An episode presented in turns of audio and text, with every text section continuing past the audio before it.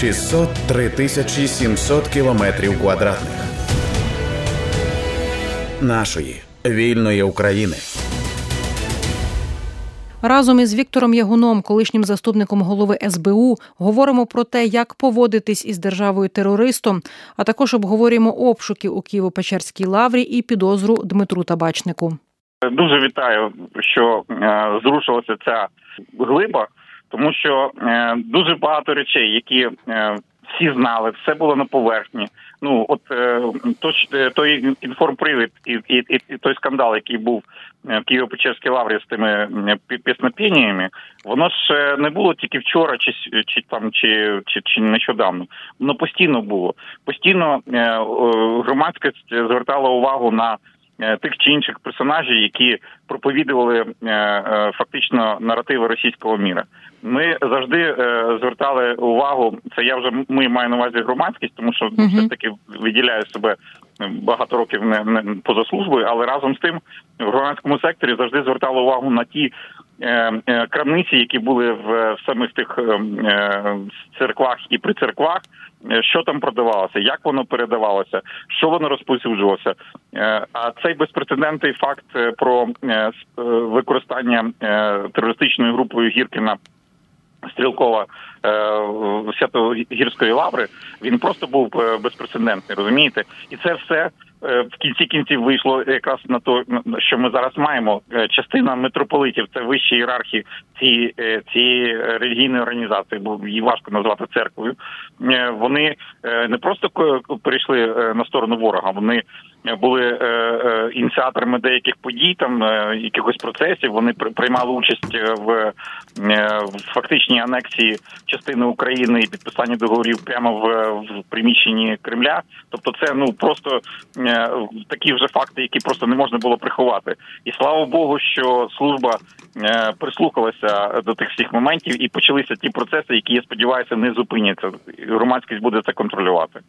Чи можемо ми все ж таки ем, е, сказати станом на зараз, е, чи піде влада на якісь радикальні кроки? Я побачила вже ініціативи окремих народних депутатів щодо власне заборони. Е, російської церкви, якщо бути точнішими, йдеться про те, що РПЦ та власне можуть заборонити. Е, йдеться ну по факту про українську православну церкву Московського патріархату. Ну, принаймні, відповідний законопроект зареєстрували у Верховній Раді. Е, чи вірите ви, що такий радикальний крок буде підтриманий? Я дуже хочу це вірити. Дивіться, є прецедент буквально нещодавно в Латвії. Вони так само зіткнулися ситуацією, коли е, зрозуміли, що далі просто зробити не можна, і держава взяла на себе роль арбітра, і вона е, прийняла рішення про е, відділення цієї частини е, е, церкви православної, яка знаходиться на її е, території. Вона використала ті канонічні права, де вказано, що кожна. Церква має мати свою державу, або кожна держава може має право мати свою церкву і е, вона звернулася. Е, ну прийняла це на законодавчому рівні і звернулася офіційно до е, Вселенського патріарха, щоб отримати томос для тої православної частини. Суспільства, яка є в Латвії, і я сподіваюся, що наші зможуть переступити через деякі там не знаю застереження і зроблять крок Тим більше, що нам е, це набагато простіше. Е, треба просто законодавчо підштовхнути до вирішення цієї проблеми. Є значна кількість священників, значна кількість монахів і е, е, віруючих, які тікають в тому самому московському патріархаті, коли їх просто поставлять законодавчі е, е, законодавчі рамки. Ви знаєте, що навіть підтримка. Е, закону закону про е, правильну назву цієї церкви була заблокована так званим uh вовчим судом. Розумієте, і це питання не змогли вирішити. Якщо ми не зможемо закрити цю тему, ми далі на своїй території будемо мати. Ну я як контррозвідник, інакше як розвідувальними центрами ці е, е, це угрупування розвідні центри е, ворога на нашій території їх просто не можу назвати, тому що вони так і діяли і так і діють в даний момент на території України. Чи достатньо зараз повноважені, можливо, якихось підстав власне законодавчих е, інструментів загалом у служби безпеки? Хоча, до речі, я зауважу, е, так саме служба безпеки зараз відповідає за це питання, аби довести власне цю справу, ну тобто притягнути до відповідальності. Е, ну мені здається, що хочеться нам зрозуміти зараз на цьому етапі, приміром, чи до важко в таких справах збирати докази, та аби доводити провину і власне якісь оці конкретну цю діяльність підривну? Основна е, діяльність, яка документується, це е, зв'язки і контакти з ворогом. Угу. У нас є чітке розуміння, що е, російська православна церква в Москві вона не просто прихильник, а вона один з ініціаторів цієї війни на території України. Вона є фактично. Філіалом ідеологічним філіалом терористичної організації, яку от сьогодні буквально визнала Росією Європа. Тобто, якщо в них є е, контакти, якщо вони переписуються, якщо вони мають е, якісь фінансові е, зобов'язання, якщо вони навіть знаходяться їхні обличчя, їхні прізвища на сайті цієї структури, то які ще докази мають бути перед е, службою? Я думаю, що формальні ознаки всі на, на, на поверхні є зараз докази, які вже знайдені в ті чи інші Е, в тих чи інших е, єпархіях. Я думаю, що треба доводитися до, до, до логічного завершення і е, дуже чітко через суд доводити злочинність цієї структури. Чому через суд? Тому що не треба створювати штучних мучеників. Я розумію, що частина суспільства, яке прихильно ставиться до цієї церкви, воно все одно залишиться, але разом з тим. Треба йти до кінця, і треба завершувати цю історію в Україні, і в нас є е, і відповідні церковні е, структури, і відповідні е, громади, які можуть прийняти до, свого лона тих, хто не згідний з злочинною діяльністю їхніх керівників. Ще одна така доволі промовиста новина. Ем, екс-міністра освіти Дмитра Табачника підозрюють у держзраді. Ем, власне, МВ, е, наскільки я розумію, офіс Генеральної прокуратури про це повідомив. За даними слідства, він е, організовував і координував діяльність керівників окупаційних адміністрацій Херсонської Запорізької областей у сфері охорони здоров'я, освіти тощо. Є дані, що він десь з травня місяця почав співпрацювати з ФСБ. Е, ну і власне я навіть не знаю, що додати, тому що йдеться от про цей зв'язок там із Сальдо і Балицьким. Це ті гауляйтери, власне, на Херсонщині, е, тимчасово окуповані і Запоріжчині. Е, скажіть, будь ласка. Ось як цю новину ви оцінюєте, і я так розумію, що тут може йти мова, звісно ж, лише про заочне якесь слідство і власне ну розслідування. Ну я е, сподіваюся, що е, всі знають е, слухачі про цей персонаж. Він наробив надзвичайно величезну шкоду українському суспільству, українській освіті, українським громадським організаціям, в першу чергу молодіжним, які при Януковичі фактично були частково розгромлені, чи він намагався розгромити, але йому не вдалося. Тобто, на жаль, е, ту частину, напевно, ми будемо е, постфактум потім розслідувати. А то, що е, знайшли можливість і задокументували факт його колаборації і співпраці з, з ворогом, це дуже позитивна новина. І якщо це, це буде доведено в слідстві, я я сподіваюся, що дуже багато людей, які з ним пов'язали своє майбутнє, зрозуміють, що це тупікова гілка і треба е, треба або припиняти свою е, підпільну діяльність, грубо кажучи, на території України. Я е, чітко розумію, яку роль він мав відігравати в можливо окупаційній владі на території України. Це спеціальний є такий комітет, який вони створили. В Москві там якось там з порятунку України, і вони власне справді готувалися до захоплення повноцінного влади, розподіляли між собою ролі міністерств, хто е, на яку посаду там е, умовного губернатора має бути призначений, і це все е, злочинно було задокументовано, і і я думаю, що все все це в кінці кінців буде йому пред'явлено. Зрозуміло, що на даному етапі важко буде його затримати чи і взяти під варту. Але я думаю, якщо буде доведено до кінця слідство і буде вирок, він себе буде досить досить некомфортно почувати в будь-якій світовій подорожі, особливо в Європі. Тобто, в разі, скажімо так, успішного слідства і вироку заочного, навіть хай ми можемо стверджувати, що всі ці особи будуть у розшуку для затримання, тобто будь-де поза територію Російської Федерації, де вони очевидно переховуються. Сто відсотків е, саме цікаво, що він ж має громадянство Ізраїля, і е, він е, цим дуже так хизується. І я думаю, що йому буде досить неприємно і там перебувати, тому що якщо людина має вирок, який доведений в суді, і не спростований жодним іншим судом, він так само досить себе некомфортно буде почувати навіть в тій країні, громадянам якої він зараз рахується.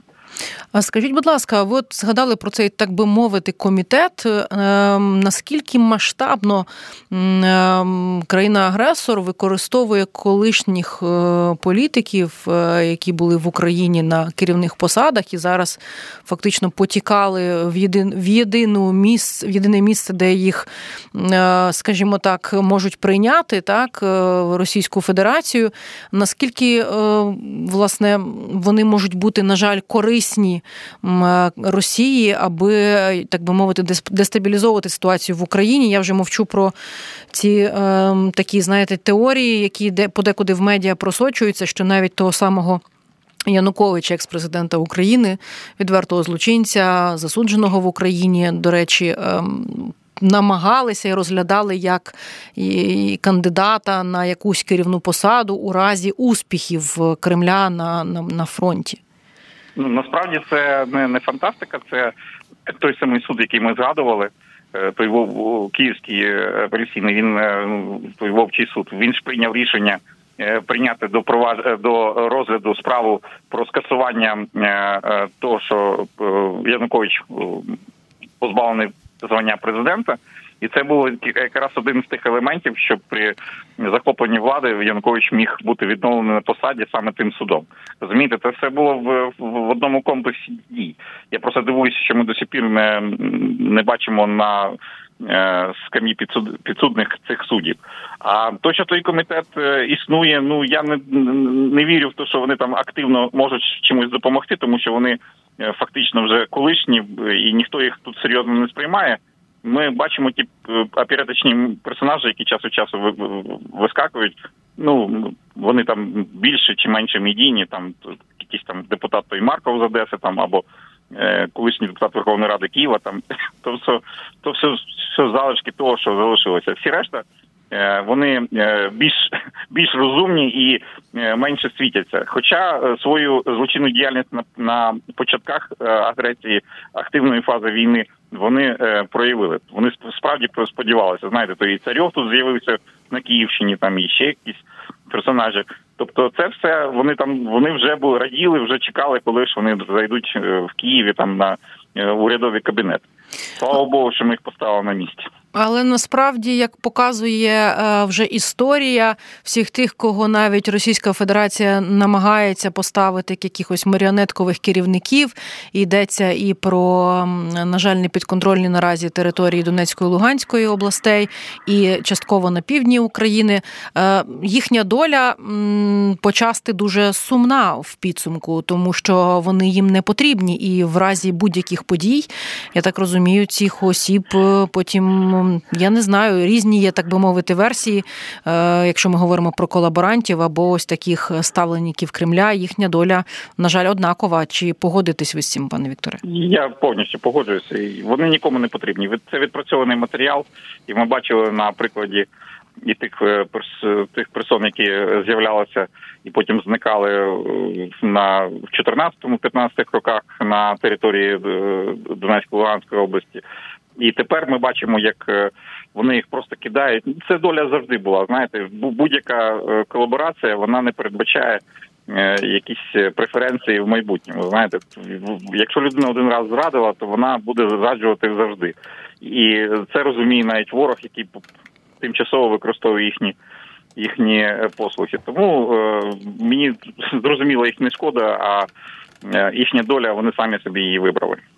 А до речі, ресурсів зараз на той об'єм роботи, який перепав і службі безпеці, і так розумію, тим, хто займається контррозвідкою.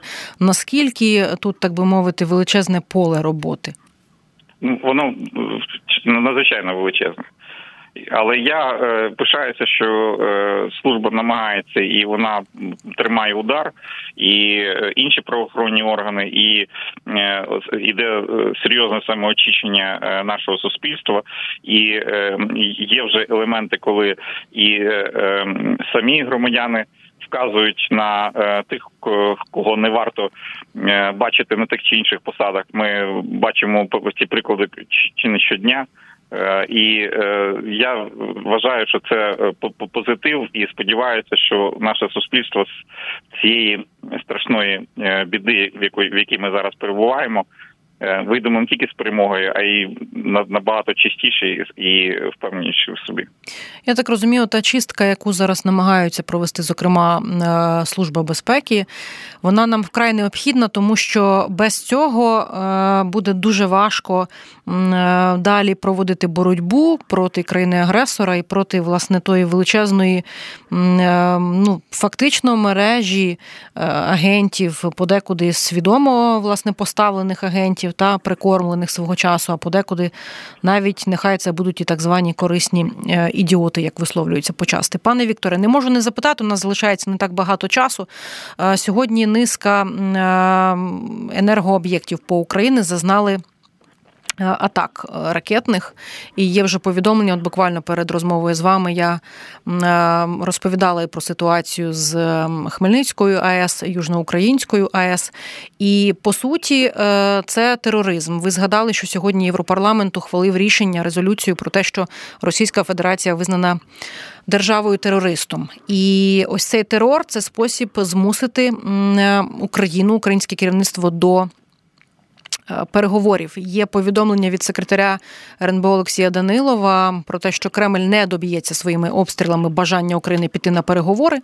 І я процитую його: диктуємо по складах ні ваші ракети, ні ваші шахіди, ні ваші обстріли пологових будинків ані на міліметр, е, ані на крок не наблизять ваше бажання про перемовини. Е, відповідно, ці дії Росії лише викликають бажання нищити рашистську потвору. Я власне цитую твіттер е, секретаря РНБО Олексія Данілова.